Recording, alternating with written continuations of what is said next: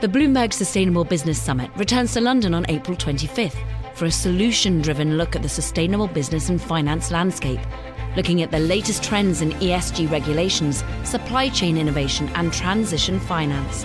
Speakers include leaders from CDP, Emirates Environment Group, TNFD, C-Trace, COA, and more. Summit advisors include Citi and Schneider Electric. Visit bloomberglive.com slash SBS 2024 to learn more.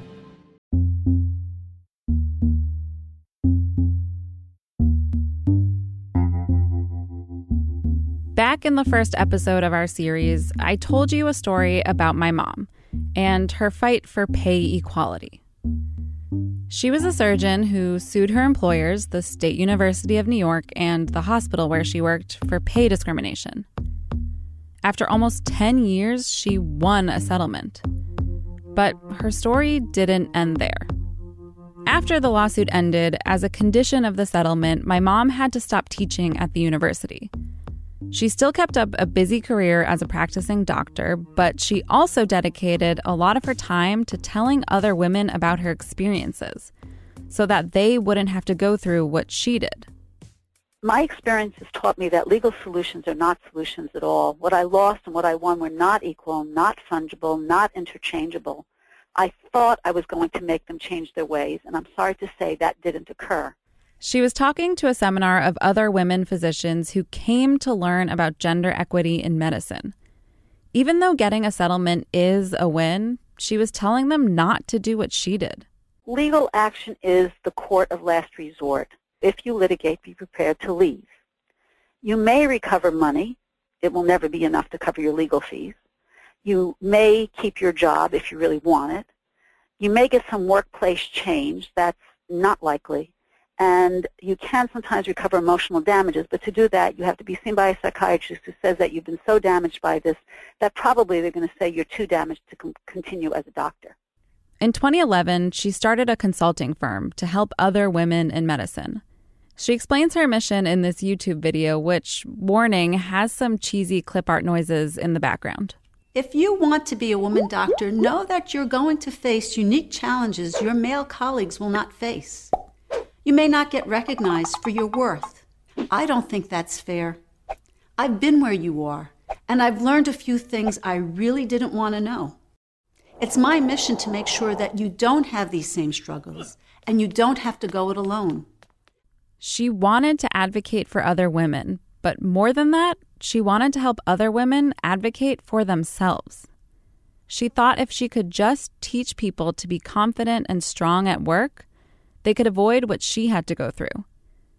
Despite everything she experienced at work, my mom really believed there were things women could do to change their careers and their lives. There are solutions. You, a woman physician, can learn to use your gifts as a woman, to have the confidence, the knowledge, and the skills to love your work, to live your life fully, and be the doctor you want to be, and be the doctor your patients deserve. And you can do this by owning your medical career, being comfortable in the medical workplace, and being able to fit it all in. When you look at the world, you know, we're 50% of the population. Like, where is our place? Like, where is our value? Women deserve equal pay for equal work. And nationwide, the median salary for men is greater than women in 99.6% of major occupations. Women, what do they want? We want to end gender inequality, and to do this, we need everyone involved. When women are financially stronger, it's good for their families, it's put money into the economy, into markets, it's good for everybody. If I was a woman, I'm not sure I would want to ride on my dog and pony show anyway. Yeah, we do want to ride on it. Yeah. We cannot all succeed when half of us are held back. Welcome back to The Pay Check. I'm Rebecca Greenfield. For the last five weeks, we've deconstructed a big, expensive global problem the pay gap. We've interviewed people like Cristina Chen Oster, who has been fighting a pay discrimination case for 13 years and counting. We looked at Iceland, which has done more than just about any country to fix its pay gap, but still hasn't been able to. And we investigated how all of this is pretty much baked into the way we think about women and men and work. If you're a little depressed after all of this, well, so are we. So far, the pay gap has proved pretty impossible to solve. But most of us aren't just going to sit here and accept that we'll be paid less than men for our entire careers. This desire to do something on a personal level, it's partly why books like Lean In by Sheryl Sandberg are so popular.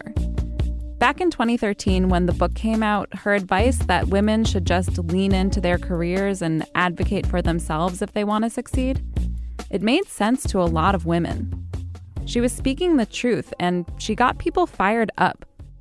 The very blunt truth is that men still run the world. But what about the women's revolution? I think we're stalled. I think we're stalled. And I think we need to acknowledge that we're stalled so that we can change it. Are you trying to reignite the revolution? I think so. But in the five years since Lean In came out, the gender pay gap hasn't really budged. Women are still less likely to get promoted than men and more likely to be seen as aggressive when they try to ask for raises. So, does anything work? Is there any way for an individual to ensure she gets the money she deserves? For most of my life, I kept all of my financial foibles to myself. Not having money was my secret.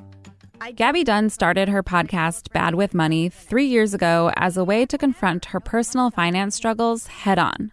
She says the show is about finances and feelings and has interviewed dozens of people, including financial experts, her family, and even a financial therapist. While it's perfectly acceptable for people in their 20s to cry over relationship problems or friendships dissolving, there's an added shame to discussing finances.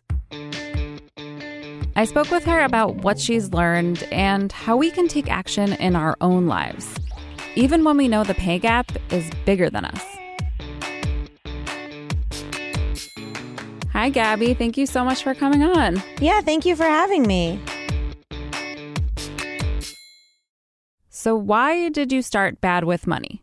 It started out being about like finances and feelings essentially which is what season one was basically talking to people about the taboo of talking about money. Why is it a thing we don't want to talk about? Why is it so isolating? What does everyone know that we don't know essentially?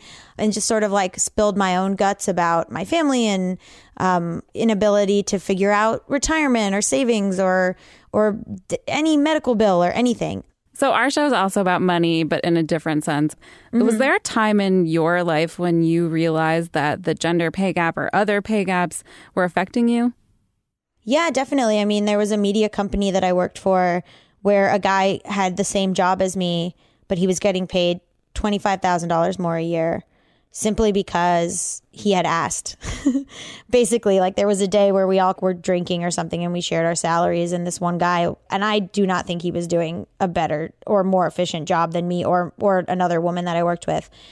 And um, he was like, "Well, I had worked on a TV show prior to working here, and so I knew the type of salary that you should ask for in a media setting. So I asked for that. Like they, I made them match my prior salary, and I was like, "You can do that?" Like I had no idea uh, that was like really alarming. But I think that had to do more with the blind confidence of asking. Like a lot of marginalized people, so I'm also queer, and a lot of marginalized people, it's like a similar thing where you you're sort of so happy to be there and so happy to be like even in the interview that like in my mind I would just think they're going to pull this opportunity away as soon as they they can. Whereas like I think a lot of guys go in and they're like, yeah, of course I should be here, obviously. Um, and there's also this other thing that I, I, talk about a lot, which is the uncompensated emotional labor of being a, a minority at a job. Like, hey, are you doing your job, but are you also doing the job of like checking other people's work to make sure it isn't homophobic or racist and also like doing like outreach or activities or hosting, you know, nights for for other groups and like advocacy or whatever. And all that stuff is uncompensated. As women, we're often getting advice about how to be better at work. We should lean in or advocate for ourselves more. As someone with a show in this genre, I'm wondering what you think about advice like that that prescribes all these ways for women to act at work. Well, it is it's a double-edged sword because you're essentially then saying be like the boys so that you can treat other people poorly is what I've always kind of taken from that. Like instead of being like, okay, let's all figure this out and maybe dismantle this. And like I struggle with that on the show a lot. It's like I get a lot of feedback from people that are like super happy that it's kind of a show about dismantling stuff, but then also people who are like, yeah, but we got to work within the system. And so I try to talk to both sides. I try to talk to people that feel both ways about it because I don't really still don't know exactly how I feel about it. There's part of me that's like, yeah, get in there, be just like the the boys and do the thing and blah blah blah. But then it's like, well, why are we valuing this type of behavior and this type of cutthroat situation where you have to behave a certain way in order to succeed? Why are, why are we mirroring this thing that isn't good? And it, and it is also only a certain type of woman who even can do that. If you're like, hey, ladies, go in and be brassy and take charge. And then it's like, okay, that's cool. But like, can a black lady do that? Is, is like a disabled woman going to be taken seriously doing that? Um, it, it's, it's advice that might work for some people, but it also leaves a lot of people in the dust. Yeah, I want to get into that more. Like, how do you tell women to help themselves when, like you said, you know that so much of this is kind of structural? Yeah, it's tough. A big part of the show is eliminating the shame and the isolation. So I took a lot of this stuff to be personal, right? I'm bad. This is a rejection of me. I'm bad with money because I'm worthless. I'm I'm a, a, stupid person and I have a deficiency and I'm maybe even like morally inferior, right? So once you eliminate that aspect of it, then you can kind of start to go from there because you just need to be aware. You can do things to help yourself, obviously. Like I still have coupons, I still work with a budgeting app. Like I'm not like, you know, throwing bricks through Bank of America windows. Um, I'm still trying to like do these little things. But you have to be aware that it's stressful enough without the already without adding on the whole thing of like I'm this is this is in no part structural and this is all an individual failing. Uh, I want to talk a little bit about your career outside of the podcast because that's far from the only thing that you do. Sure. Um, you know, you're in the entertainment industry. And we did an episode a couple of weeks ago where we talked to Mo'Nique about her negotiation with Netflix and that she said she got offered $500,000 and that was much lower than the rates other comedians were getting. And she didn't end up taking the deal. And she told us how the negotiation went. Mm-hmm. And it was interesting because she was like, it's really hard to make the case for your value in these situations and to to yeah. say like this is what I'm worth. Has anything like that ever happened to you or like how do you know that you're negotiating a fair rate in a situation like that? I try to think long term about things. If I'm do, working on something that is for a lower pay, in my mind, I go, okay, but then I can, what can I turn that into? Can I turn that into a TV show? Can I expand it into a film? But then other projects, I'm like, okay, it needs to be this amount of money. I, I you know, I think it's very interesting when a, a woman like Mo'Nique actually says like no there's a power in no right so now she says no and hopefully that leads them to like rethink the amount that they offer the next black woman. I hope that's what happens. Yeah. That's very idealistic, but maybe. So your show started out as more of a personal journey, but it's changed since then. What would you say the mission of the show is now? I think the point of the show is to teach people something, to broaden this out from because it's such an isolating topic and you think that every problem that you have is is your own. This is like a weird example, but um, my dad's an alcoholic, and I thought everything that I, I was in my personality and all the effects from it were just my problem. Like, oh man, I, this is what I'm like. I got messed up in this very particular way. Um, and then I went to Al Anon, and everyone there had the same, the words could have been coming out of my mouth. They had the same exact problems. And I was like, oh my God, I'm not even special. Um, and so part of what I want is to teach people with the show, but I also want people to go, oh, like I'm hiding this thing and I'm hiding, you know, the ways that this and this and this are affecting me. And I didn't even realize that there was like this huge umbrella where all of us are are being affected by this. Yeah, and I and I think that's something that we're trying to get at with this show too, where it's like the, it can feel very personal to you, something that happened in your career or at work or to mm-hmm. someone you know, and actually it's it's something that's happening to lots of women, and we just don't talk about it. Yeah, so hopefully talking about it on this episode will solve the whole problem. God, I hope so. really down to solve things. So a lot of this is very depressing. Um, in like a lot of our episodes feel depressing. Mm-hmm. How do you not get depressed doing this show and talking about this all the time? I don't know. I guess because I meet so many people on the podcast who are doing all these things I've never heard of. I'm constantly uplifted by like the individual people that I talk to on Bad with Money. Like obviously the topics are depressing and like the general outlook and like the world and the government and everything is depressing. But then like there'll be people that come on that are just like even like journalists that are doing amazing work and like deep dives into these things that then you know you go, "Oh, well nobody reads long reads anymore." But their their work is amazing and it's stuff that you don't necessarily hear about. Um, but the individual people that I talk to have just been you know, there's a, a guy running for president that we had on the show that is uh, committed to universal basic income. And, and I don't know that he'll even like get on a ticket, but there's like, um, stuff that is small and, and uplifting. And that comes from like the individuals that I talk to. Gaby's still not entirely sure what works and what doesn't, but hearing from other people and sharing information is helping her figure it out. And she's not alone. Women's empowerment seminars and workshops and conferences have become wildly popular. Women want to come together to talk and learn about how to solve their own individual pay gaps. We should be cynical about anything that promises a magic bullet solution to sexism, and most of these workshops probably aren't worth your money. Still, there can be real value in meeting other people who are having the same problems as you are. Jordyn Holman flew out to Seattle in March to attend the Get Money, Get Paid conference hosted by the group Ladies Get Paid to see if she could get empowered. So, what do you do when you're just one person trying to fight the gender pay gap? When you're Claire Wasserman, you hold a conference. So, a lot of us feel very overwhelmed because we think, well, what can I possibly do? So that's a big goal of the conference is getting people to walk out with, you know, uh, the bravery to do something and also, well, what actually am I doing at work on Monday? Ladies Get Paid is dedicated to, as its website puts it, helping women embrace their ambition and take control of their careers.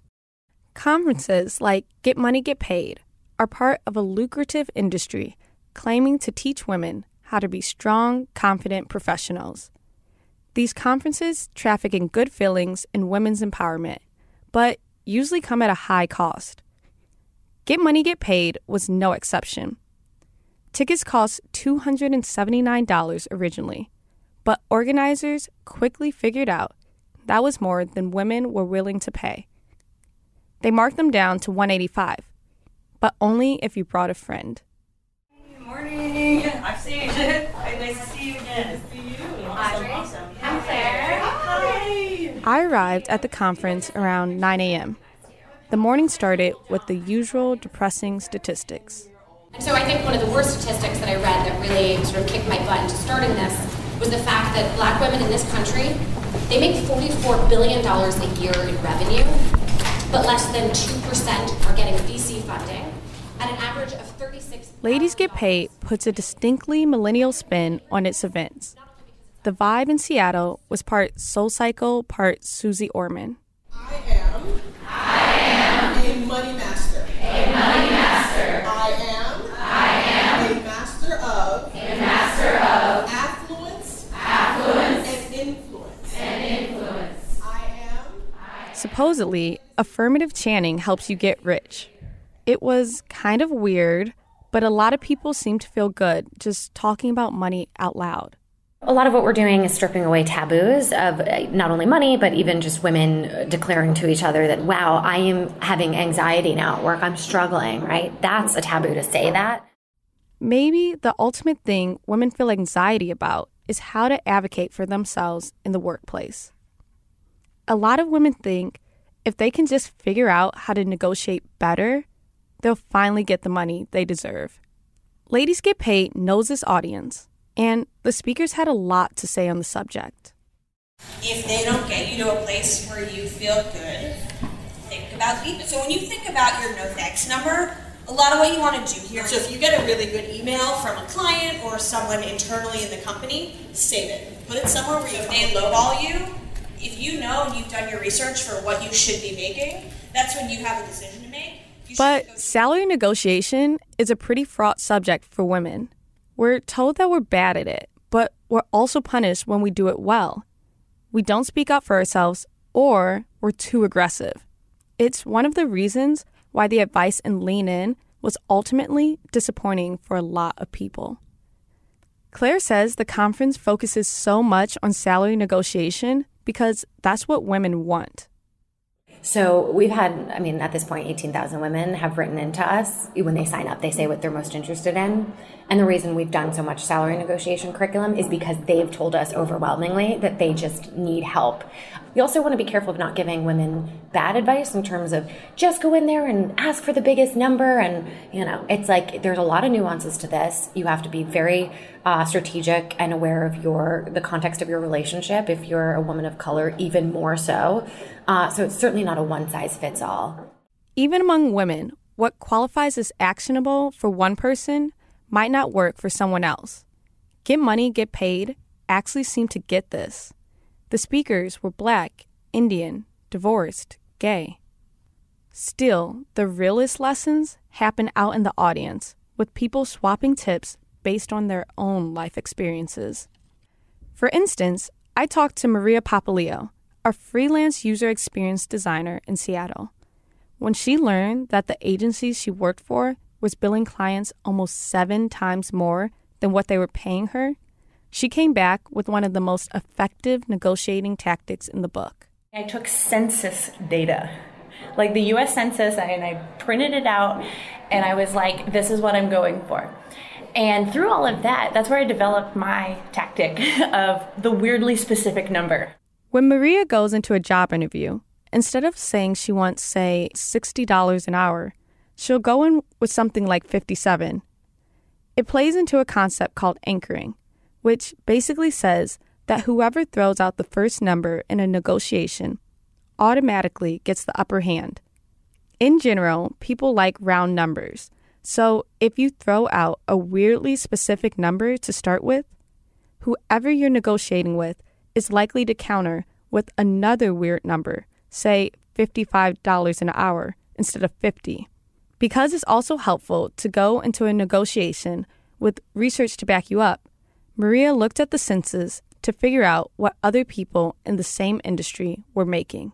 Um, because census data is just a aggregate of all of the numbers rolled up into one, and, and they round it up to the nearest dollar. But you get non-traditional numbers. You get numbers that ends in threes or sevens, and so I've kind of taken that going forward. I'm like, every time I present a salary, it's going to end in a three or a seven. Anchoring the conversation may not help you seem less aggressive when you try to negotiate your salary, but it might just help you get closer to the number you want to hit. And when you've been shut down over and over again in your career, that little bit of success can be huge. Even though the conference spent a lot of time focusing on actionable advice, when I asked Kamisha Turner, an artist in Seattle who has a day job as an account manager in the tech industry, what she most got out of it, she said, That you're not alone. I think it's sometimes, especially when you're in a corporate environment, you do feel alone.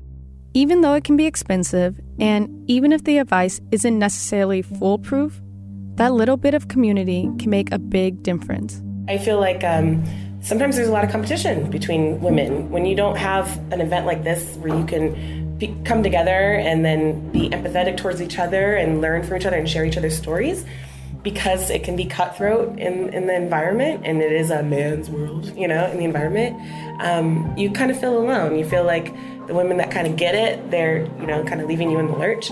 Whereas if you really kind of put yourself and start start thinking like, oh, well, wait a minute, these women also have gone through the same thing, same thoughts, the same insecurities, all of that, then maybe I should talk to them instead of being, you know, feeling like I have to compete with them or, you know, just understanding that we're all kind of going through the same thing, maybe at different levels.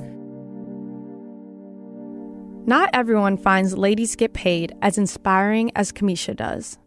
Last year, the group was sued for gender discrimination by several men for opening their events only to women, trans, and gender nonconforming individuals. The terms of their settlement haven't been disclosed, but in May, Claire admitted in the weekly Ladies Get Paid newsletter that the group was close to bankruptcy. She started a crowdfunding campaign to try to raise $100,000, and three weeks later, they met their goal. Claire says that as part of the settlement, she changed the Ladies Get Paid bylaws to allow men to attend the events. But when I talked to her again on the phone after the conference, she was worried they're not going to be the same. When we have our events, it is to provide a space for women to feel comfortable to share really vulnerable things they've been, or really like disturbing things sometimes for people that they've gone through, especially around you know, sexual harassment um, or toxic work environments, discrimination. And I'm very concerned that if there are men in the room, these women are not going to feel, you know, that level of comfort that they did before, and then they're not going to share, and then it's not going to be this environment of catharsis and, you know, support that I wanted it to be. Since the policy change, a small number of men have attended events, and it's been okay so far. As long as women are still into it, she says, she'll be happy. By the work that we were doing, you know, it wasn't just about making more money for the sake of making more money, but it was about power and value and self worth, and that the conference gave it to them. So we're doing it again, and we'll keep going as long as people buy tickets.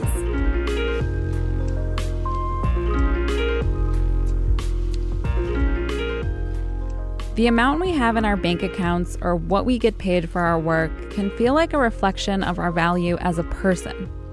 And when it comes to the pay gap, our individual experiences, like not getting a raise or being interrupted during a meeting or just not making very much money, can feel like a result of our own shortcomings and entirely too big to solve on our own.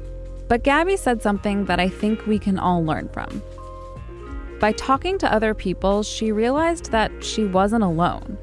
That other people had similar problems because they had similar life experiences.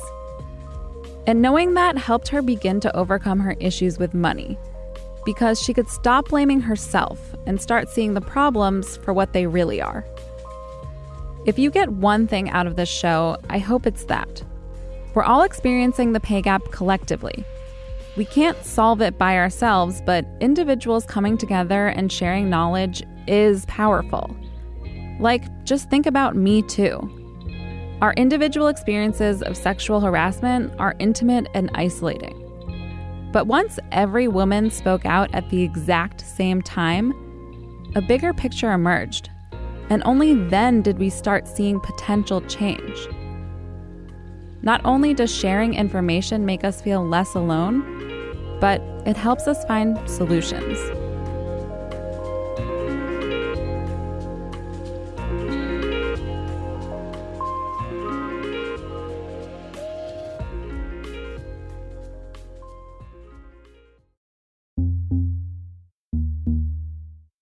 Thank you so much for listening to The Pay Check. This is the last episode in our series.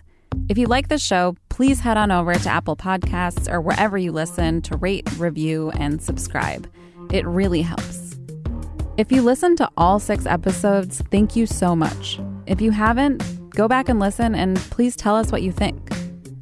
We'll continue covering the gender pay gap and are working on more amazing stuff. Visit Bloomberg.com slash the paycheck to sign up to be the first to hear about our new projects and stories.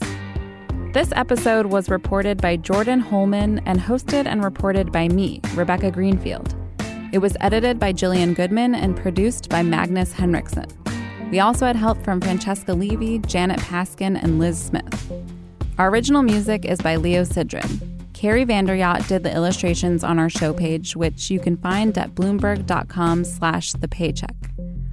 Special thanks to Topher Forhecz, Laura Zelenko, Jackie Simmons, and all of our guests. Francesca Levy is head of Bloomberg Podcasts.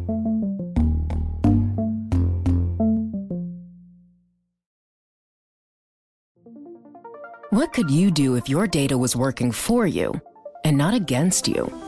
With Bloomberg delivering enterprise data directly to your systems, you get easy access to the details you want, optimized for higher level analysis, and financial data experts committed to helping you maximize your every move. Our data is made for more, so you can show the world what you're made of Visit Bloomberg.com slash enterprise data to learn more.